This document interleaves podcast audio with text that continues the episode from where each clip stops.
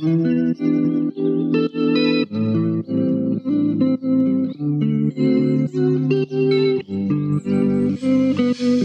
everyone and welcome to today's episode of the Mindful Self-Care Podcast. I'm your host, Chelsea, and today we are continuing our conversation about exercise, taking your care of your body through movement. So this will be the last movement-focused episode for at least a little bit. 2 weeks ago, we started talking about finding a way of moving your body that you enjoy, that you like to do, because when you like doing something, you are more likely to actually do it. And that is the most important part about all of this, is actually doing something. Last episode, we were talking a little bit more specifically about how much time do you need to be spending exercising based off of general health. Of course, those numbers can always change depending on what your goals are. But if you haven't listened to those episodes, go back, listen to them. They're not too long, but have a lot of really good information in them. Today, we are going to take the concept of doing things that you like and how much you need to be exercising and take it to the next level for those of you that are really wanting to make sure that you have a well-rounded, full body, checking all the boxes type of a workout program. And really, there's 3 areas of movement, of types of exercise, types of physical activity that are really, really important for overall health, taking care of yourself in general. Like, you need to be doing all these 3 things. And those 3 things are flexibility, also known as mobility training. Then there's strength training or resistance training. And then some type of cardiovascular training. So when you do all of these 3 types of things, you're going to make sure that you're hitting every major muscle group, you're having a well-rounded exercise program, you're benefiting your heart, your lungs, your muscles, your joints, everything to help you feel your absolute best. So we're going to break down what each of these really mean, and then I'll kind of give you some tips and some tricks to fitting them all together without making it overly complicated and still being able to do things that you really enjoy. So flexibility or mobility training. So flexibility is the biggest range of motion that you can hold a joint in or hold a muscle in. So think of a hamstring stretch. You're sitting on the ground, your legs are out in front of you, you're reaching down towards your toes. That's flexibility. How far can you reach to your toes? Can you reach past your toes? Can you reach to your shins? That's flexibility. Mobility is how far can you move a joint actively through a range of motion. So think of like gymnasts. Gymnasts are incredibly flexible individuals. But just because they can go all the way down into the splits, that's flexibility. Can they come back up from having their feet all the way out without having to use their hands or anything else? That's mobility. So they're both very important. And it's often the thing that we skip in a lot of exercise programs. Like, I've taught group fitness classes for many, many years. And I will say most, I will not speak for all, but most of the group fitness classes that I have taught myself, that I have attended, we don't generally leave enough time for stretching at the end to really truly get a good benefit of it. Is something better than nothing? 100%. Is this maybe an area where spending a little bit more time could be very beneficial? Yes. So if you are someone who's been like doing your 5-minute stretch before or after your workout, great, you're doing something, but I would encourage you to maybe look into doing a little bit more stretching. There's lots of videos out there of how to foam roll, which is another great tool for being able to help release those tight tissues and get better mobility and flexibility. But we got to stretch, y'all. Like, I know in my group fitness certification, we were kind of told that holding stretches for 10 to 15 seconds is going to be kind of what you're going to do. But through the other knowledge that I've been able to gain through working in the fitness industry for 10 years and having my master's in exercise science, it can take up to 2+ minutes of an accumulated stretch to really get into those deeper fibers, those deeper connective tissues that are going to let those muscles release. So instead of just holding a stretch for 10, 15 seconds, maybe you want to hold a stretch for 30 seconds, stretch something else, come back to that stretch for another 30 seconds and do that 2 or 3 times. That way you're again accumulating up that time. You're adding it up together to get towards those minute or twos. Do you need to necessarily do that every single day? Maybe, maybe not. Kind of depends on how your body is feeling. If you are feeling really stiff or you're recovering from an injury, you need to be doing stretches, or you've sat on the couch a lot. Like I know I spend a lot of time sitting on the couch on Sundays, especially during football season. I like to just watch football and then I'm pretty stiff the next day. And so I have to spend a little bit more time stretching to get my body feeling its best. So that's a little bit on flexibility and mobility training. A lot of, types of modalities that you'll see this kind of built into: yoga, Pilates, things like that. Though, of course, you can do any type of static or dynamic stretching for any type of workout. Next, we're going to talk about strength training, resistance training. So this is any time that your body is working against some sort of resistance. So that could be its own body weight. If you're doing body weight squats, push-ups, planks, pull-ups, things like that. Or it could be pulling against or pushing against some sort of external resistance using bands, weights, balls.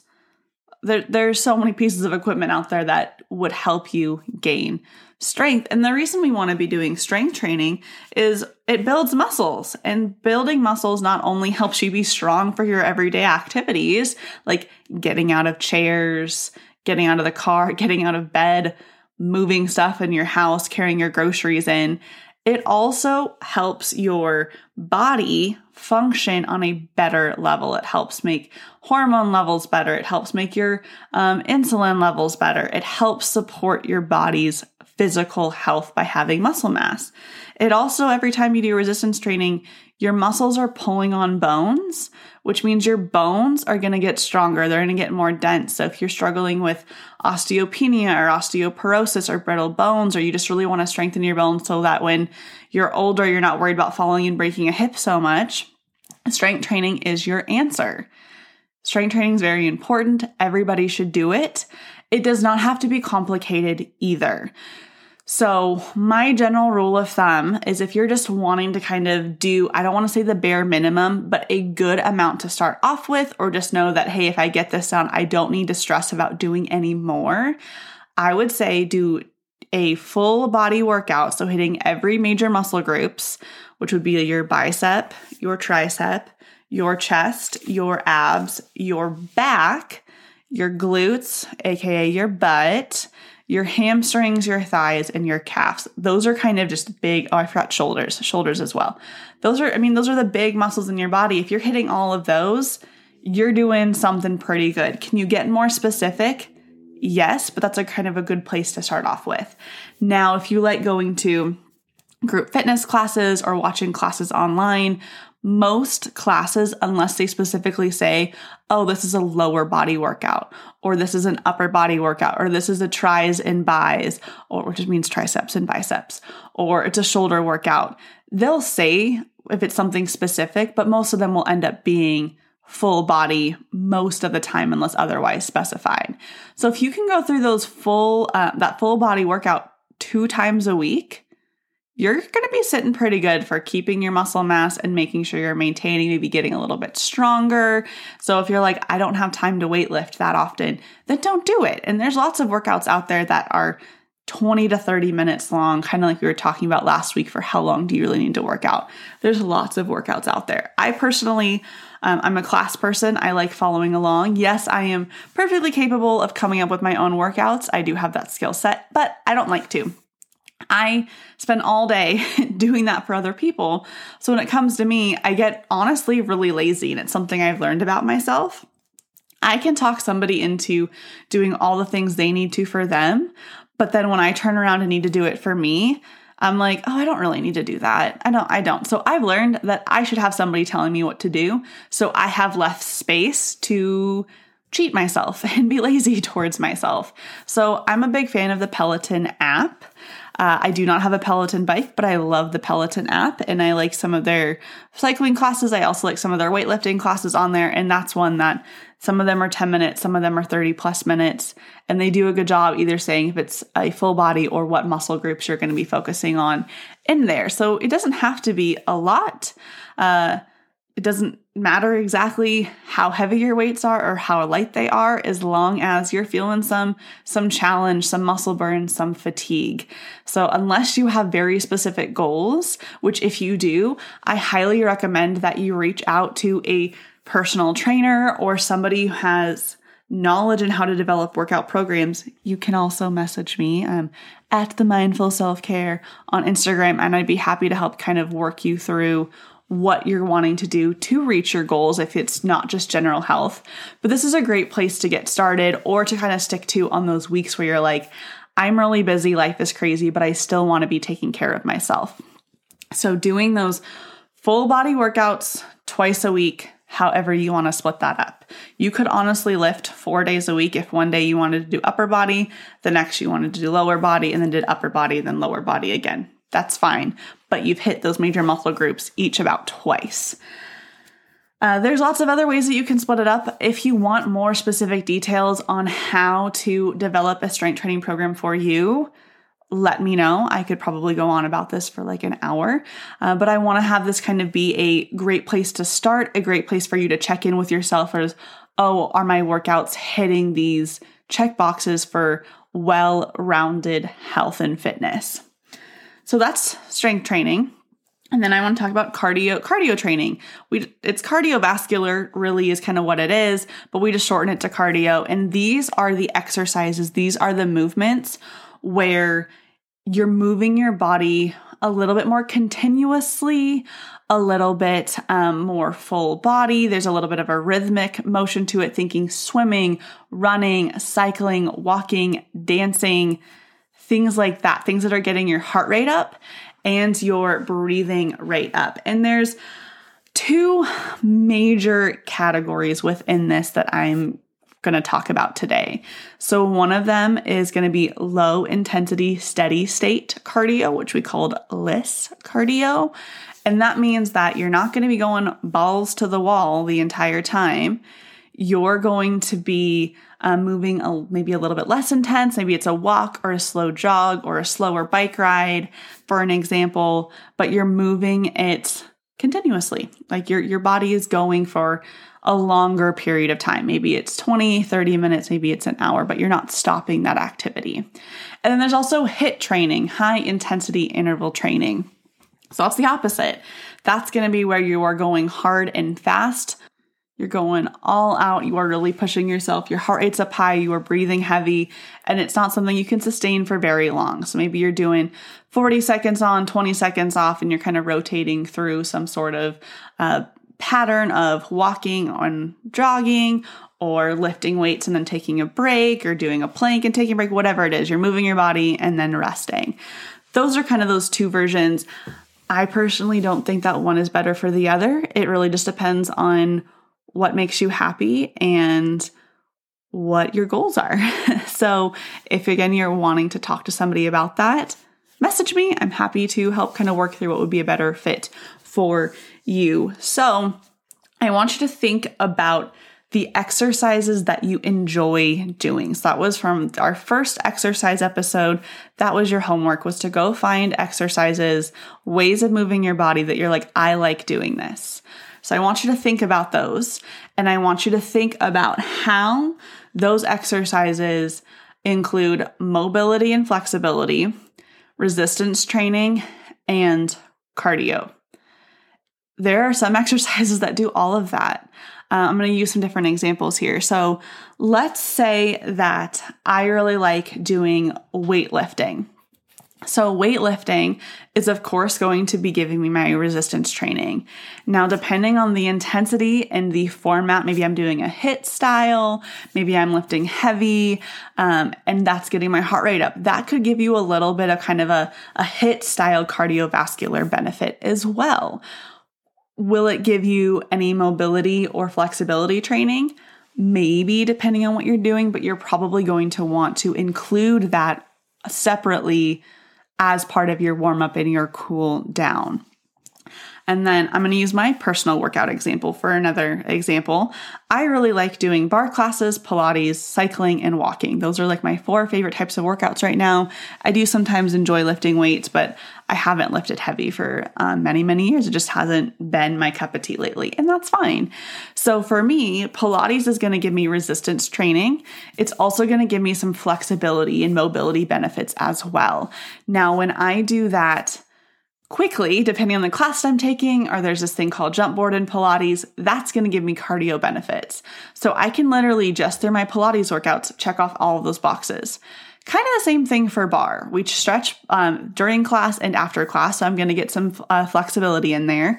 Probably should include a little bit more because it's a group fitness class. We just don't have that much time to stretch. So try to do some more on my own, but it's great that I also do Pilates because they kind of balance each other out.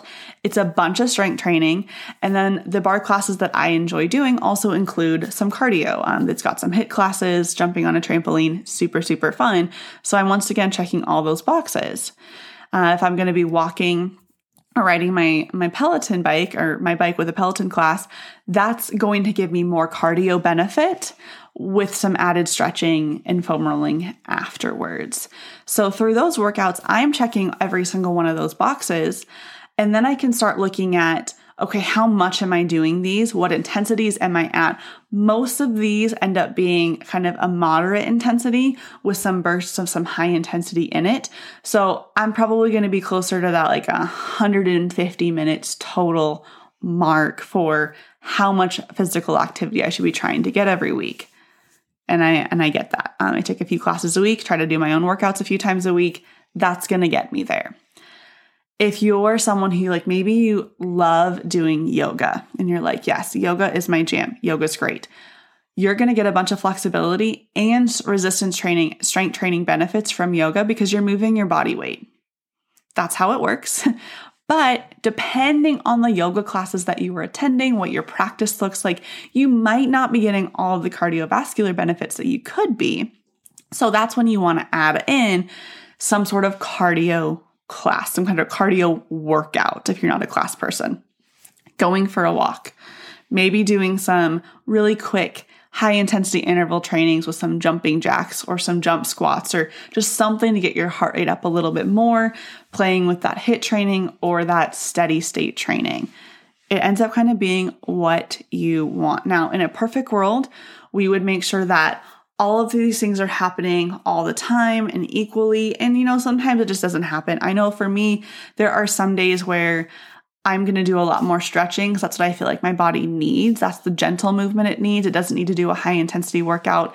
And there are other weeks where I'm doing a bunch of high intensity workouts because that just feels better. I have the energy and I'm excited to do those shorter, quicker workouts.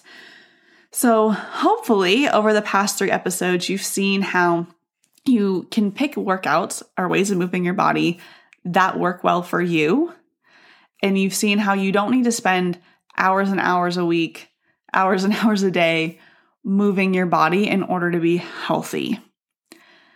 And hopefully then this episode has also shown you how you can take the things that you like to do within those timeframes we were talking about last week, to make sure that you're hitting all of those areas of physical activity, all those types of ways of moving your body to make sure that you always feel your best. If you have any questions, please do not hesitate to reach out to me. Again, you can message me on Instagram at The Mindful Self-Care. This was kind of a quick overview of those 3 types of exercise and how you can kind of put them together to create a well-balanced workout plan for you.